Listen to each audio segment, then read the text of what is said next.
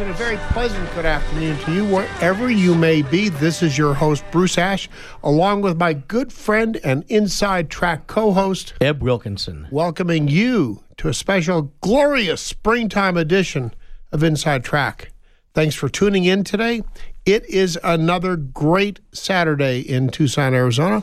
Hope you will get out and enjoy the spring before summer arrives. I'll still be unpacking and working in my new garden uh, this weekend. Eb, what's on your agenda? Well, I'll be teaching a CCW class, which is always. Oh, I good. wish I was there with you. Uh, you know, that's always fun. That's always fun. Number one. Number two, working on my house still, but the cabinets are great. Tammy's got her cabinets in. She's waiting for a little bit more. Uh, but Bruce, they're beautiful. You guys did a That's great job. Corazon Cabinets. 488 2266. 2266. Ask for joy. I visited Payson yesterday and visited with my old friend and former AZGOP chair and now Payson, Arizona mayor, Tom Morrissey. He is doing a great job governing, enjoying himself, and making a difference. And this is the key point I want to make.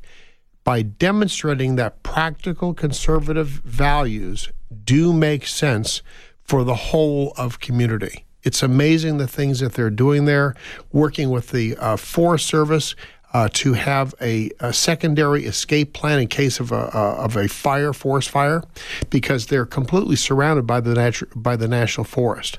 It's a big problem. Also, working uh, with law enforcement officials on the drug problems that exist up in that area. Uh, meth is a huge problem. Uh, you wouldn't think it. You know, Payson, Really? Arizona, a huge problem apparently because there aren't enough jobs and enough opportunity. Okay. Also, look, he's not an advertiser and he's not paying me to say any of this. But if you're looking for a friendly place to enjoy a great meal, super cocktails, you should go see sh- what Chef Jonathan Landeen is doing at Jonathan's Cork. He's been doing it for years, okay? He's over on the curve where Wilmot turns easterly, you know, into Tanque Verde.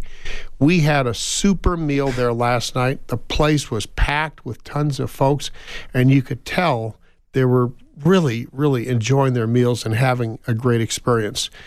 Jonathan does not skimp. It took two people to polish off to polish off a very well-priced, big honkin' slab of prime rib, and I enjoyed the best Caesar salad I've had in the past decade.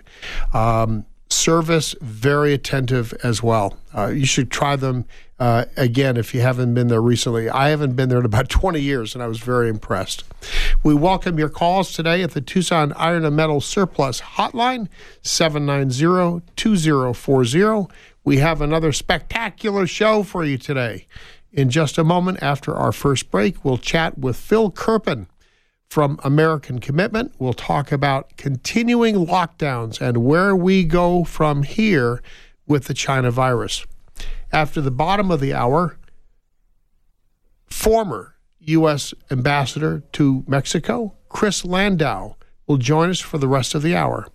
He served as our ambassador to Mexico from 2019 until the end of 2020. He will give us the inside story about immigration issues and talk about what life is like for a U.S. diplomat. This portion of Inside Track is brought to you by my co host, Eb Wilkinson, and Gary Imus from Imus Wilkinson. Is it asset management or investment? Ma- I, I keep goofing that up. well, it's Imus Wilkinson Investment Management. But if you say asset management, No, I've been saying okay I've been me. saying investment management for for months, and I thought I heard in one of your commercials that it said asset management. Anyway, from Imus Wilkinson Investment Management, whose baby step approach to your wealth management is designed so you will never have to solely depend upon socialist security. Eb manages family wealth for my sister, and he does a great job. Call Eb at 777 1911 and help him do so for you also. Mr. Producer, let's go ahead and take an early break. When we return, Eb and I will talk to Phil Kerpen from American Commitment. Stay tuned. We will be right back. iron and metal retail to Inside Track as an advertiser. Jamie Kipper and her staff are conservation experts. They sell round and square steel tubing, metal plate and roofing materials, as well as new and used steel, aluminum, and stainless steel to ranchers, artists, interior designers, roofers, and do it yourselfers, just like all the listeners here. Tucson Iron and Metal Retail is open Monday through Fridays, 8 a.m. to 4.30 p.m., and Saturdays, 8 a.m. to noon. Tucson Iron and Steel Retail, 701 East 36th Street. Call 520-209-1576 or go to tucsonironretail.com. And when you do call, mention this ad and receive an additional 10% discount on their already great prices. It's termite season. Hi, it's me.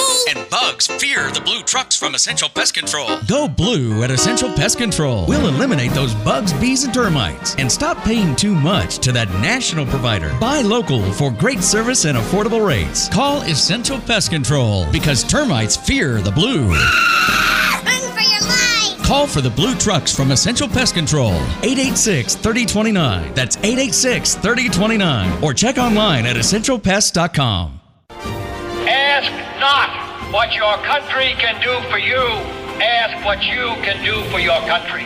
Wouldn't it be great if political leaders could create that country again?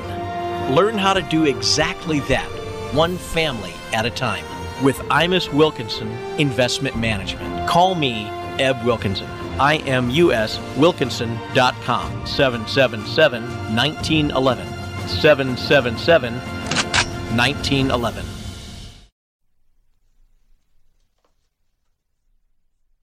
Oh, we're back. That would be called dead air. That was dead air. Sorry about that. Um, okay, welcome back to Inside Track. This portion of today's show brought to you by my friends Jamie and Gary Kipper from Tucson Iron and Metal Surplus. I talked to Gary yesterday about a bunch of steel we need for a fence we plan to build at the new house. Everyone can find something for the home or ranch at Tucson Iron and Metal at super great prices check them out and see what they have to offer. Hey, and also don't forget that now that we're going into the spring and summer temps, you know, temperatures are rising. This is the time to get ahead of desert critters and pests. Call 886 3029. That's at Essential Pest Control for Eric Rudin and his great team to protect your home, business, and your kids, plus your doggies, and not necessarily in that order. Uh, they are two great locally owned family businesses that you can depend upon. I do, so should you. Well, we've been trying to get hold of our guest, Phil Kerpen, who normally is Johnny on the spot uh, whenever he appears here and at other radio shows. We're still trying him now. I don't know. Maybe he's in the bathroom or something, or taking a shower. Uh, we'll we'll figure it out. Um, we're, we want to talk with him about the lockdowns and the COVID restrictions that are still going on. Uh, we heard this week that um, uh, the public science official in Oregon is recommending that the face coverings continue Indefinitely. indefinitely. And how can they do that? Number one, there's no science behind it. None. Number two, it is harming our kids. It is. Number two, it's it's total control. It's the government trying to take total control over us and tell us what we can and cannot do. It's no longer us being citizens, it's us being subjects. Yeah. And that's what we escaped from. You know, the I would love to go ahead and do a Freedom of Information Act. Number one, provide the peer review studies showing that the masks are effective against the coronavirus. Number two, provide the peer reviewed studies that show that the six foot uh, separation is necessary to keep you know the coronavirus down. Because uh, there is no science behind that bruce. It's frustrating. Well, it certainly is, and and in Oregon, it's almost like a gulag there uh, today, and for no good reason. Um, I'm not sure we're going to get a hold of our guy Phil Kerpen. Uh, so this may be a good time to go to uh, open phone 790-2040. Eb and I'll continue to talk about uh, about the COVID lockdowns. Look, these i'm finding more and more places are just ignoring the masks Yeah. to to include restaurants, and Yeah. they'll say, "Look, we're going to wear them, but you don't have to, and we're not going to do anything." I'm finding more and more stores the same way. I'm finding very few places that I need to wear a mask to go into. So I went yesterday. I mentioned I meant to, I went to uh, Payson, and on the way there, you go through the Fort McDowell uh, Indian Reservation, and and they have you know the big casino We-Ko-Pa, and there's a, a, a gas station across the street with a C store, and uh, I went in there. Uh, they have all the mask wearing signs as you walk in. No, I wasn't wearing a mask, and nobody else was either, and nobody said a word. And of course, you know, on the Indian reservations, there there have been significant issues with COVID.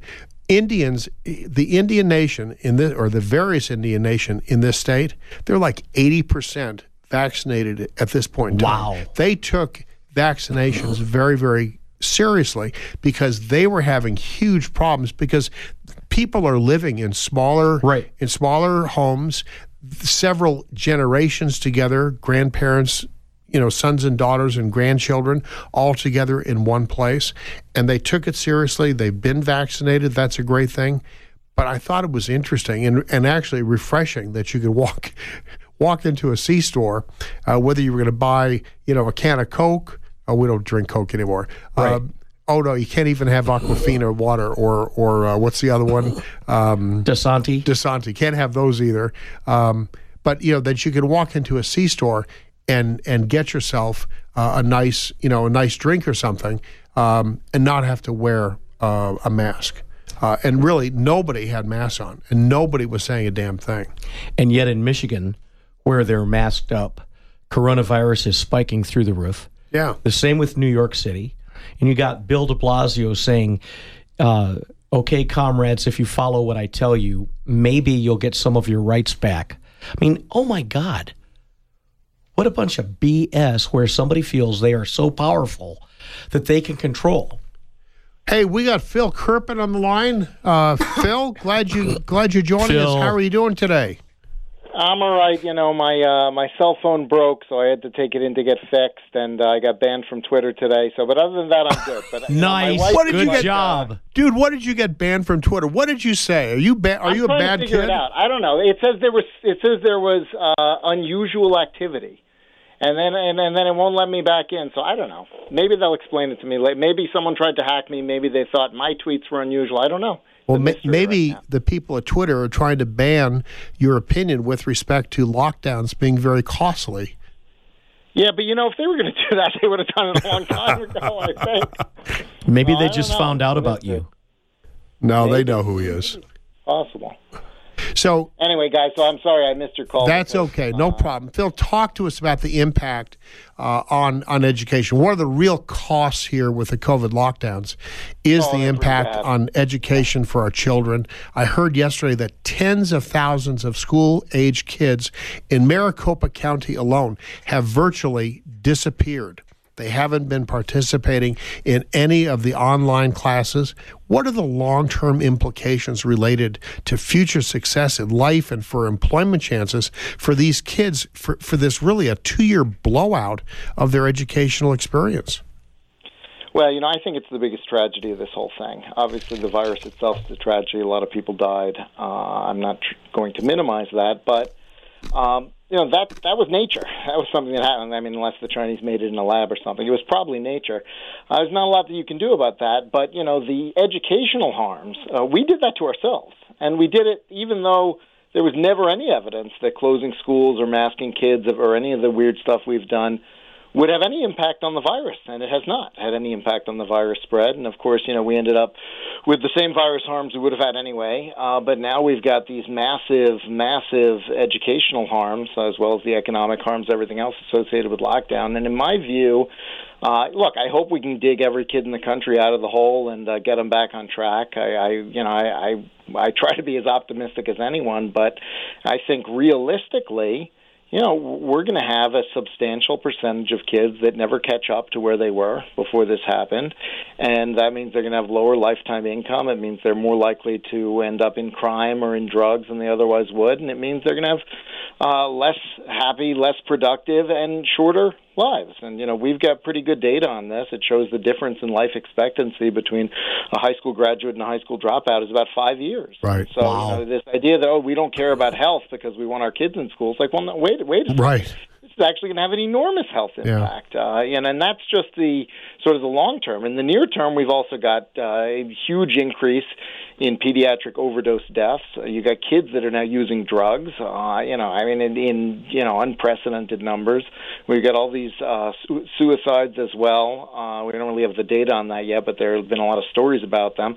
And you know, the the pediatric mental health admissions. Fortunately, very few of these kids actually, you know, die of an overdose or a suicide. But uh, we're seeing record numbers of kids admitted uh, to hospitals with mental health crisis, and you know that's a major problem in itself near term. And you know the crazy thing is that we had literally the mildest respiratory season for children ever Yeah. recorded, ever in history, uh, because COVID crowded out flu. COVID is much less dangerous for kids than flu, and so you know all of the normally you have a lot of pediatric respiratory issues in the winter. We had basically none this year, and so you had all these empty pediatric wings of hospitals, and then they ended up using a lot of them for mental health overflow Right. um, because the kids were in crisis because they were being denied schools or you know when they were allowed to go being masked for eight hours at a time and all of this crazy stuff when you know kids were never at risk and there was never really any evidence that they were substantial spreaders either and now we have this situation and you know your governor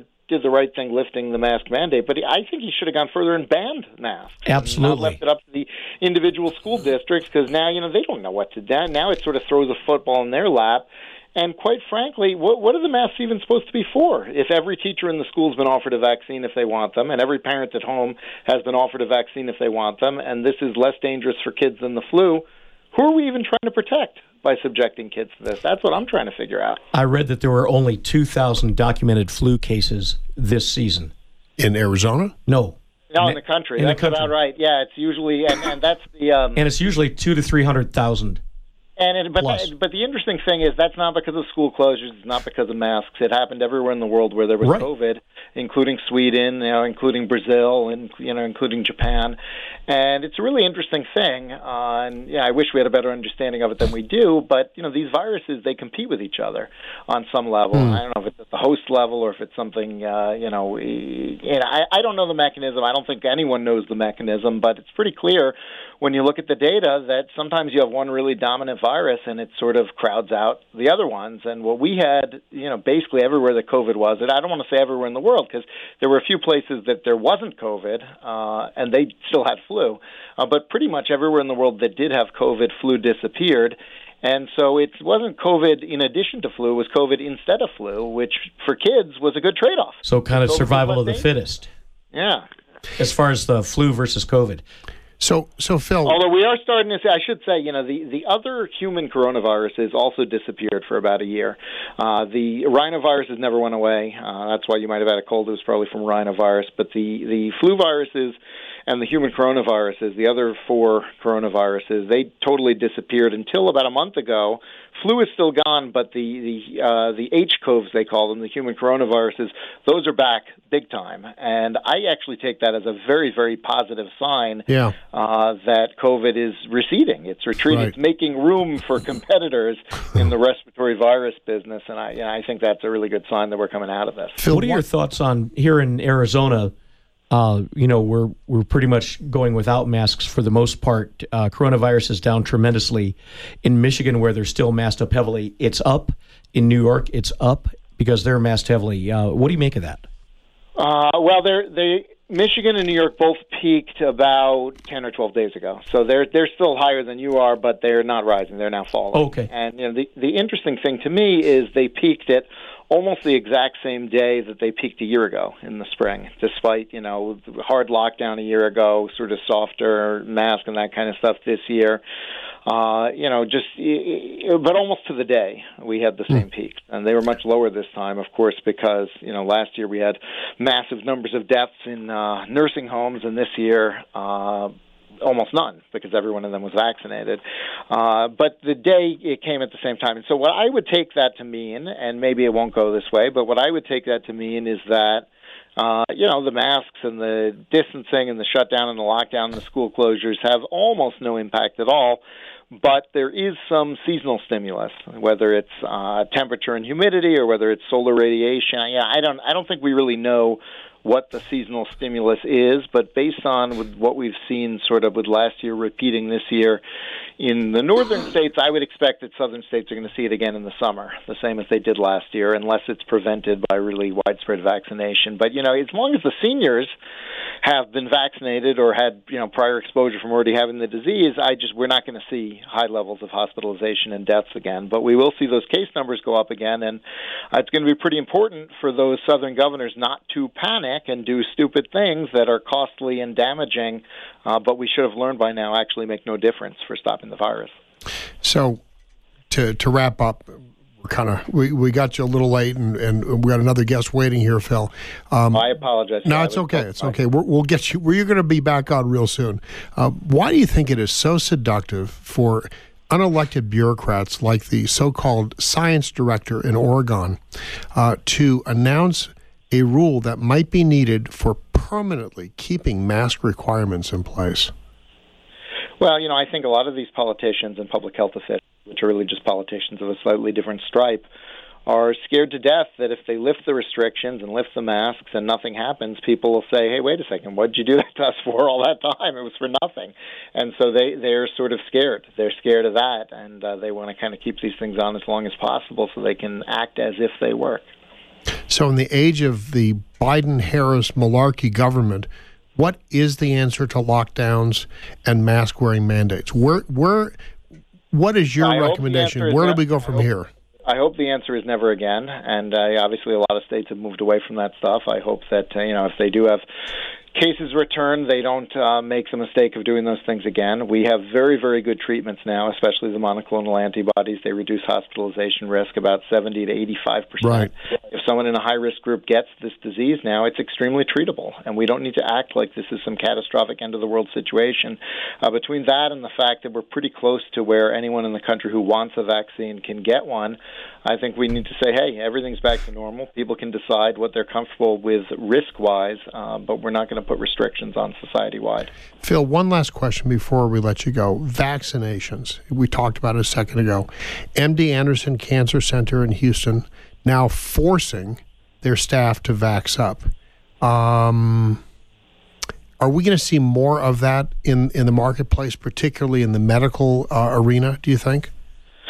You know, I really hope not, um, because my view is that the more heavy handed we are, the more some people are just going to backlash against it, and you're just going to create harder lines and divisions in society when we should be sort of coming out of this and we should all be happy and we should have that big relief rally of sort Yeah. of the whole country. And, you know, my view is you know, it's basically a no-brainer. If you're over age 65, you should probably get it uh, because of how severe the virus is uh, as an alternative.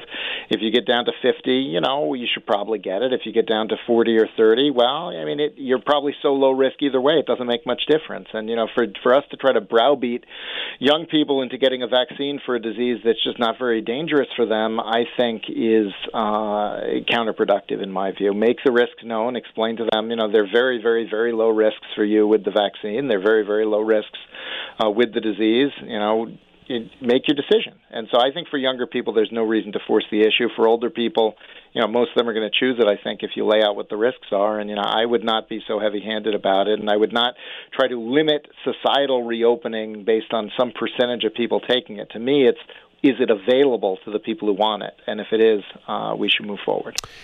Phil Kerpen, thanks very much. American Commitment, great organization. Uh, go online and look and see the various ways that American Commitment is protecting and defending uh, freedom and liberty in this country.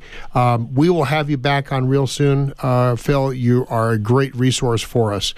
Okay, producer Tom, let's Have go to one. our Thanks, you Phil. bet. Let's go to our bottom of the hour break. When we return, former U.S. Ambassador to Mexico, Chris Landau, will join us. You're listening to Inside Track. Stay tuned. Eb and I will be right back. Customers come first at Tucson Iron and Metal Surplus. What other kind of customers do you have? So our Tucson? biggest customers are actually like ranchers and Yeah. people from outside of the Tucson area. They're buying a lot of square tubing. They're buying a lot of stuff for their ranch to close off fences. We'll sell anything from 10 feet to 10,000 feet to somebody that comes in because we have new steel and surplus steel from steel mills. The reason we're able to get such good pricing on some of this stuff is A, we sell scrap to the mill. So uh, we have a relationship there, and then we can buy material, what they're making, bringing it back. And so we save on freight, and we have relationships for years with them. So I think that's really our niche market. We'll sell whatever you need. Tucson Iron and Metal Surplus. Call 209 1579. Stop by the yard, 701 East 36th Street, open Monday through Saturday. It's termite season. Bugs fear the blue trucks from Essential Pest Control. Go blue at Essential Pest Control. We'll eliminate those bugs, bees, and termites. And stop paying too much to that national provider. Buy local for great service and affordable rates. Call Essential Pest Control because termites fear the blue. Run for your life. Call for the blue trucks from Essential Pest Control. 886 3029. That's 886 3029. Or check online at essentialpest.com. I'm Eb Wilkinson with Imus Wilkinson Investment Management. I don't ever want you to be dependent on government ever again. I want you to become financially independent. You will never, ever have to depend on socialist security for your survival. We are here to guide you to financial independence. That's imuswilkinson.com. 777 1911. That's 777 1911. Welcome back to Inside Track. Eb's here. Bruce is here hitting the mark. Unlike my, unlike uh, just a few minutes before. Before we get to our next guest, diplomat and former U.S. Ambassador Chris Landau, do you have a home improvement project you want to get going, but you're worried if you can afford the luxury you deserve? Corazon Cabinets sells top quality cabinets by J&K, Legacy, and Conestoga. Visit the Corazon crew at their new showroom located at 4700 South Park. Meet Joy, Allie, and David to see their fabulous collection and let them plan the kitchen or bath of your dreams. Janie and I have just placed an order for our new kitchen. Let me tell you a secret. The price for the kitchen was so reasonable, we went ahead and decided to add our master bath and our uh, other um, uh, bathroom as well. This is a great company to work with on beautifying your home in 2021. Do it just like I did, just like Eb and, And let me tell you a secret. Tammy went and added her bathroom and master Oh, is- bathroom as well right after the kitchen. Isn't that funny? Okay, Corazon Cabinets, luxury you can afford. Eb and I are very pleased to introduce our special guest for the rest of the show today, Ambassador Chris Landau. Chris served as the U.S. Ambassador from 2019 through the end of 2020 uh, to Mexico during one of the most interesting periods in U.S. Mexican relations. Before coming an ambassador, uh, he uh, practiced law for over 30 years and clerked not just for one U.S. Supreme Court justice, but two of them, Clarence Thomas as well as Antonin Scalia. Hmm, That doesn't happen very often. President Trump thought so much of Chris's legal skills, he named him as one of his potential U.S. Supreme Court nominees. He is the son of a career diplomat, graduated first in his class at Harvard, has written extensively, and has published an important white paper on Venezuela. He is fluent in Spanish and, and French. I met Chris and his wife and daughter when they were in Tucson recently.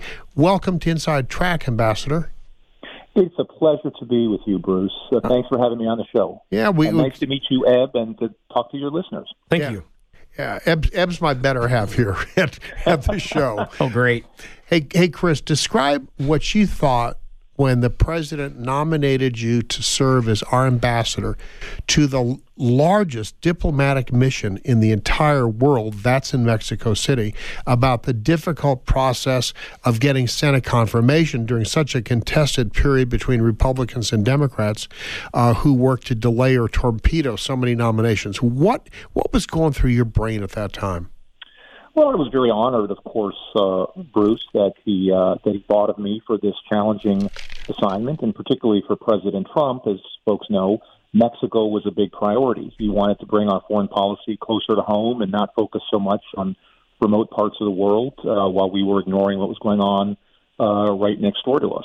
So it was a big uh, it a big challenge, uh, and I was very pleased. And I was somewhat emotional because my father was an ambassador uh, in different countries as I was growing up. He's a man I really admired. Uh, much to my chagrin, he uh, passed away uh, the week the White House uh, selected me as the nominee for Mexico. So he knew it was a possibility, but he he died at 98, uh, mm. just as it was uh, coming to fruition. And there were many times in the job, and I wish I could have called him up for advice or counsel. He was a very wise man. Um, but uh, you know, I think over the years, at least, he gave me a good idea as to what a good ambassador does and uh, how to go about that kind of a job. And, you know, I think President Trump had a very clear uh, vision of uh, the relationship with Mexico. And, and so I was uh, very honored to go and, and be the person to implement it. Well, I, I know that your father had passed before he saw you sworn in as U.S. ambassador, and, and I'm I'm sorry for your loss and for your for the rest of your family. Uh, can can you share because you talked about his advice that you had taken during his lifetime. What do you think the most valuable advice or lesson um, he may have given you earlier in life that helped you become a successful diplomat and a success in your assignment in Mexico City? Well, look, I think I owe everything in my life to my parents. I mean, I think they always tried to bring me up right and to respect other people and and treat them right. I mean, that is the essence of diplomacy is really trying to understand someone else's point of view, trying to be persuasive to them by identifying common ground with them, letting them know that you respect them and and uh, you, you know you, you want to have a good relationship. Um, you know, my my father was a very inspirational guy for me. He uh, fled Austria as a teenager in the 1930s when Hitler came in and uh, wasn't able to get into the United States. We had very restrictive immigration quotas in those days, so he went to South America, to Colombia, mm. and he got his parents out, uh, and uh, eventually, after a few years, managed to make his way to the United States when he got a job with the Otis Elevator Company. So he was an immigrant and who really uh, made it here and and uh, joined the Foreign Service and then had the honor of representing our country abroad. And I was just always really inspired by his life story and very grateful to the United States for the opportunities that it gave my family. And I always had a sense, even though I you know, was a successful lawyer in private practice, that I wanted to do some government service and have a chance to uh, give back to our country. And, you know, it, it's a very special uh, thing when you have grown up uh, in another country it gives you an understanding of other cultures. I learned Spanish as a kid, and so I still speak it without an accent. And I think that was uh, that allowed me to be effective as an ambassador to Mexico because I could speak to the Mexicans in their own language. I knew some of their culture, even from when I was growing up in Latin America, and they liked that. I think they liked somebody who they could tell, uh, you know, understood them and and uh, was you know, always trying to uh, get to know their country better. Mm. Uh, so I think that allowed me to be more effective as a as a diplomat, just uh, getting out and, and showing my appreciation for their for their country you know, you and I share uh, friendships with some other U.S. ambassadors who were appointed during the Trump administration. And um, I, I, think I know the answer to this question, but I'll ask the question anyway. I think our listeners would be interested in knowing um, what they've told me.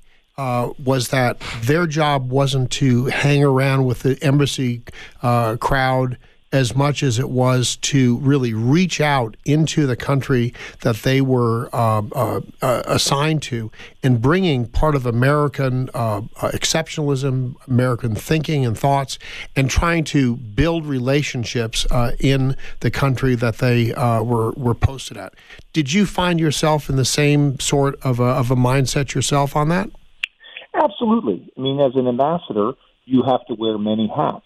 And your most important role, obviously, is to represent the interests of the United States in the foreign country. And I think you do that most effectively by really engaging with the people of, of that country. Uh, I think our new technologies now have opened up a lot of new ways to do the job. I was very active, for instance, on social media. Uh, when I got to Mexico, I inherited the ambassador's uh, official Twitter account, which at that point had about 25,000 followers. Uh, by the time I left a year and a half later, uh, we had over a quarter of a million. We had about 280,000 uh, in that account. You're a And really diplomatic that rock star. Well, I mean, it was fun. I mean, you know, and I think people appreciated whenever I went around the country, I would, you know, talk about the food I was eating and the, the, the people I met and the places I saw. And I think, you know, people are interested in seeing their own country through the eyes of a foreigner. And I think it let them understand that I was, again, very respectful of their culture. I, I learned a lot about their history. And I think that just set a nice uh, tone that I wasn't coming as an antagonist. I was coming as somebody who was trying to find win-win solutions to the challenges facing our two countries. And you know, I think you know th- those kinds of things, those kind of public diplomacy, you know, helps to uh, break down barriers. But you know, you also are the head of a mission, and as you said at the top of the show, uh, the diplomatic mission in Mexico is the U.S.'s largest uh, diplomatic mission in the world. It's the embassy in Mexico City, uh, nine consulates general, five along the border, including one not too far from you in uh, Nogales, Sonora, and another one in Hermosillo, Sonora, uh, and uh, nine more consular agencies. So it's about 3,000 people that work in that mission. And as ambassador, you're also the head of the mission. So that's another hat you have to wear, and you have to keep up morale and kind of keep things moving, which certainly got complicated, as you can imagine, uh, during the pandemic in particular. Uh, we just had to keep our services going because, you know, consular affairs kept coming up. People would get sick or they would have, they would need visas and, you know, that got to be a challenge as well. So, you know, it's one of those, one of the things I liked about the job was that it was challenging in the sense that you just had to appeal to different audiences. Uh, and, you know, but that's what, that's what made it interesting. Ed has a question for you. Yeah, Chris, uh, when you're traveling around the country, eh, how much security do you have to have, and how do you have the ability, uh, maintain the ability to interact with the locals while having that security? Challenge, to be honest with you. So uh, I usually had eight people with me at a time, a, a uh, car that would go ahead and kind of scout out where I was going to go. And I would travel in a vehicle with the driver and a bodyguard, and then we had a follow-up car with four um, uh, four more security folks. So, you know, I, I typically, when I went around, had at least uh, four people around me at all times. You know, the truth is, um, you just it, it kind of becomes like white noise. I mean, these people are professional and they keep their distance. And so, you know, I did a lot of just traveling around uh, within Mexico City and around the country, and and you know, fortunately, never had any incidents. Uh, but again, they they are very well trained and they know how to kind of let me have a certain distance. So if I would go to let's say an open air market, you know, they wouldn't be within arm's reach of me. They would kind of um, you know stay away and and you know you just get used to it. It's one of the things that uh, is I think we just lost Chris. job, which you know part of which is to go out, uh, get out and about, and uh, so you know it's a challenge, but uh, but you got to make it work. Chris, before COVID struck, we had great success with the USMCA. That's the U.S. Mexico Canada America Trade Agreement. How much of a role did the U.S. mission in Mexico have either inside our trade representatives' work or around his team supporting with the, with the Mexican government and, uh, and industrial leaders there while while the negotiations were going on? You are certainly right, Bruce, that the uh, th- those negotiations were handled primarily by the uh, U.S. trade representative in Washington. Uh, you know, he was the he and his team were the main negotiators. The Mexicans had their own negotiators, and that was where most of the heavy lifting took place. We in the embassy in Mexico provided support issues. You know, if there were um, you know challenges that were coming up in the negotiations, we would go and talk to relevant people in the Mexican government. Uh, when congressmen came down, uh, they, you know, we had a congressional delegation from the uh, House Ways and Means Committee during my tenure, and I took them to the presidential palace, and they had a discussion with the president of Mexico about some of their concerns about the treaty. They wanted to get some assurances from him directly, and so we facilitated that. So I'd say we had a role. It was more of a supporting role than starring role in getting that uh, through. But uh, you know, it's really a, a great accomplishment, uh, frankly, that even though both President Trump and President Lopez Obrador in Mexico were very critical of NAFTA, the original free trade agreement, uh, instead of scrapping it, they both came around to uh, reforming it and bringing it up to date and making it a more even playing field. Uh, and I think it's it's a very healthy thing for both countries uh, that we now, hopefully for at least another generation, uh, are going to continue to have this very extensive commercial relationship, which I think should be good for Tucson and for, for Arizona as U.S. Mexico trade continues to grow. Ambassador, what do you think the long-term impact of USMCA can be? And and I would say, what are your hopes that the Biden team is is carrying the ball on USMCA going forward? Well, look, I am concerned about USMCA because it goes where no trade treaty has ever gone before in terms of addressing subjects like labor conditions and environmental conditions.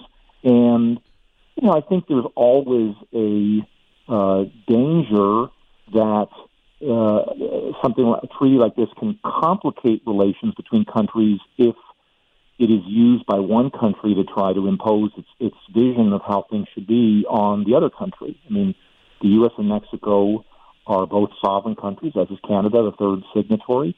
Uh, you know, and, and Mexico is uh, has certain environmental and labor commitments. Uh, I am certainly hoping that the treaty doesn't lead to more friction in our relationship on some of those areas. Uh, and I hope that it is implemented in good faith by people on all sides. Which, you know, I, I have no reason to think it won't. But I'll tell you one thing that whenever anybody, uh, any American company or American interest group was unhappy with something that the Mexican government was doing domestically, they would run to the embassy and says, "Well, this law or this regulation is a violation of the new treaty." And I would say, "Well, show me. I'm a lawyer. Tell me what provision it violates." And they would really not be able to point to anything, and they would just say, "Well, it violates the spirit of the treaty." I said, "Well, look, you got to do a little better than that."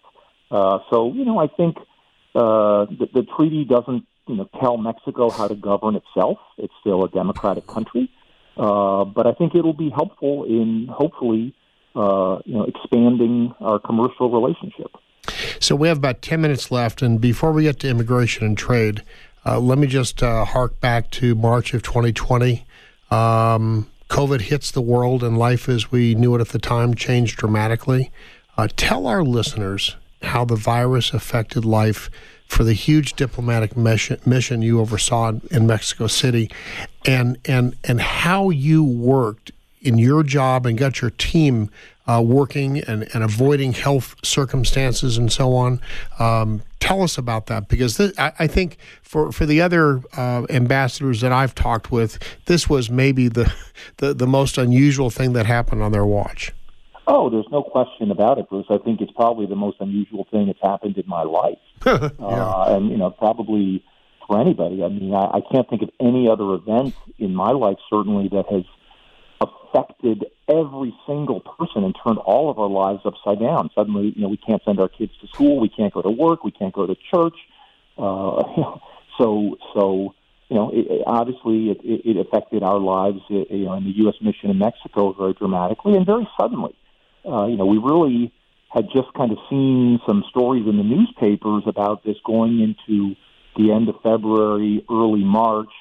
In, in, in January, I remember there were some stories reported in Mexico about some Mexicans who were stranded in Wuhan in China where there was already a lockdown, and I was trying to help the Mexicans uh, evacuate their people as we were evacuating ours. But you know, there was no sense that we would find ourselves in that same situation in in a month. Uh, and you know, it, it came rather suddenly in the middle of March when the U.S. Uh, went into lockdown. I remember my family and I were uh, out for a long weekend in Puebla, which is a beautiful town about I don't know a couple hours from Mexico City, uh, and I posted some of that on social media, and I started to get some criticism from abroad, like, "Well, what are you doing out and about? You should be in lockdown." At this point, there were maybe ten cases or fewer in the entire nation of Mexico. Uh, but I, you know, we came back to the embassy in Mexico City. I talked to my team, and things were shutting down in Washington.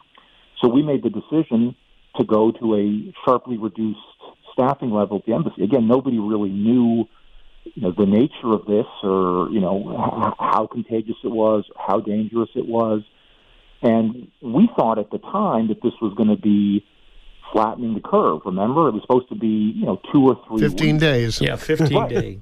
Right. So you know, I never imagined that it would be a year. Uh, I mean, it was just inconceivable. And so anyway, you know, we went to fairly reduced staffing. You know, there's certain things, there's certain essential services that you have to provide. It's it's our job. Uh, you know, like consular support if an American citizen is in danger or dies abroad or you know needs an emergency visa because a family member uh, is is ill or something like that. Um, and and one of the most important things actually is I remember that first day when we went down to maybe about 10 to 15 percent staffing mission wide in, in I think this was March 18th. Um, I got a call from the Secretary of Agriculture, Sonny Perdue from Washington, and he said, "Look, the agricultural community in the United States is freaking out because they hear that the mission in Mexico is shutting down, and you know we need the um, the guest worker permits, the H two A visas for agri- temporary agricultural workers that are the basis for our nation's food supply. And I said, you know something, Second, Mr. Secretary, I read you loud and clear. I agree with you. That is a national security issue, and we will make sure that this mission carries out its part to to have that process continue smoothly. And we did. I'm very proud of our team. I mean, all throughout the pandemic, we had you know groups coming in and they processed all those visas. And I'm happy to say there was never a disruption in our country's food supply or in the supply of these uh, critical agricultural workers. But you know, it certainly became a challenge as a diplomat.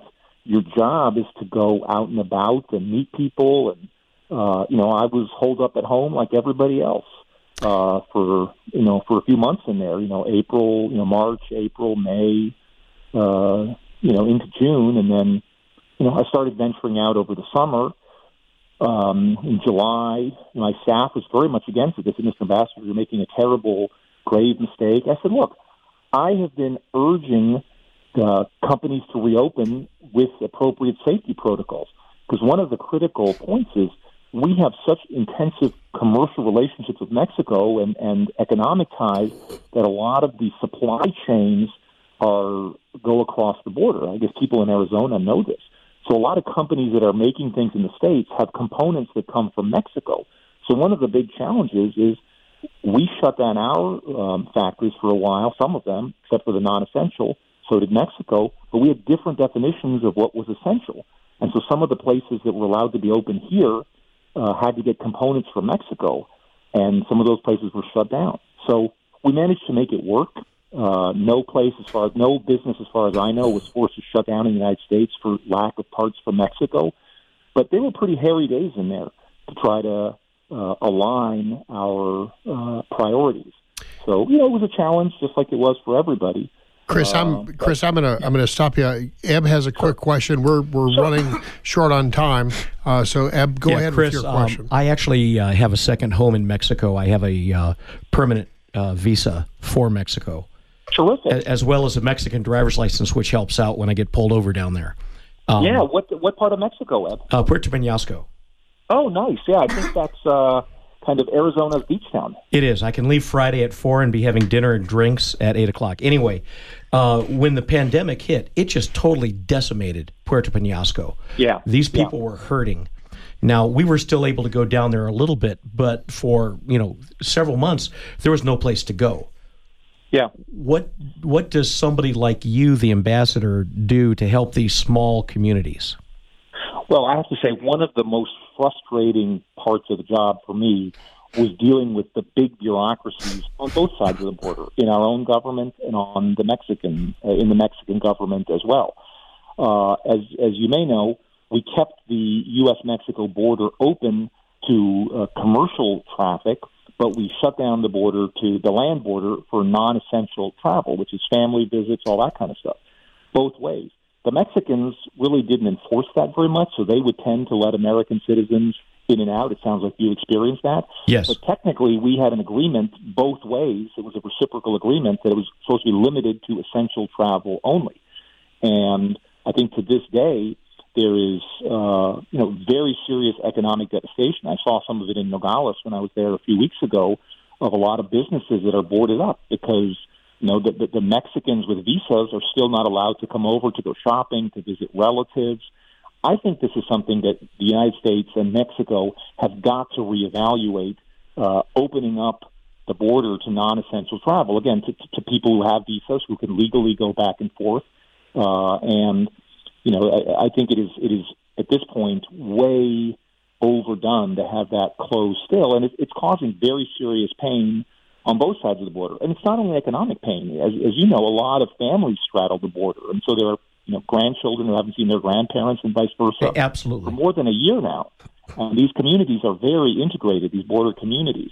So, you know, I was certainly a voice in the U.S. government for trying to, uh, you know, let's say, tailor the border closures more to the health situation and not just have a one size fits all policy from you know San Diego and Tijuana on the Pacific all the way to Brownsville and Matamoros on the Gulf of Mexico.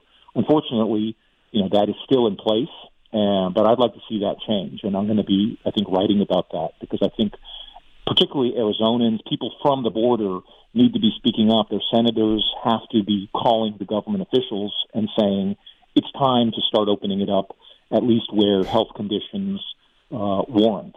There's no reason that it should be shut the whole way down across. Chris, the bad news is we're up against it. We're going to have to close close down for today. The good news is I've I've already prepared a whole bunch of other questions for you. Uh, can we get you back on the show maybe either next week or the week after, depending upon your schedule, to finish up? Because there's loads of stuff that we never got to. I know. You know, I'm such a big talker, Bruce. You know that that I'm afraid I went on and on. I, I'm enjoying this so much. It's great to be with you. It's just and, it's a chat Ed between friends here, and and and It is, and, and, I I'm- appreciate enjoying it.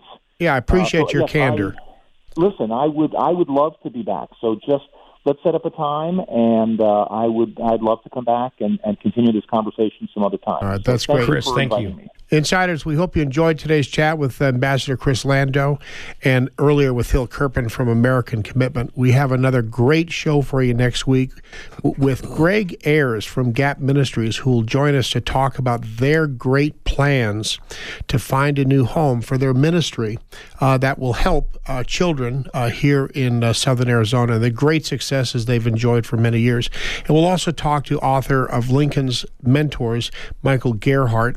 Until next Saturday, this is Bruce Ash and Ed Wilkinson wishing you all a very pleasant good afternoon. And thanks to Chris. Customers come first at Tucson Iron and Metal Surplus. A lot of the, the cities and the counties around have initiatives for artists. I think we're one of the premier artist suppliers for steel. First Saturday of every month, you can come down early and actually go through the scrapyard across the street. It's seven acres of metal. You can walk through with our people and pick out what you want. It's always interesting to see what the artists have done. We've done uh, actually a couple projects with the U of A engineering department and music department where the engineering music students came down together. They had to pick something out of the scrap and uh, they had to build an instrument. And we have one of those in front of the plant. Some really cool things come out of the scrap. Tucson Iron and Metal Surplus. Call 209 1579. Stop by the yard. 701 East 36th Street. Open Monday through Saturday.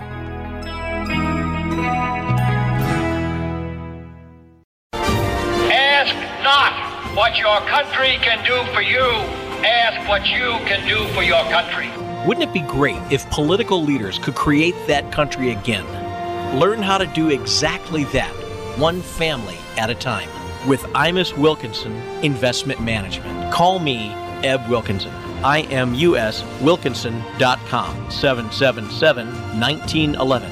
777 1911.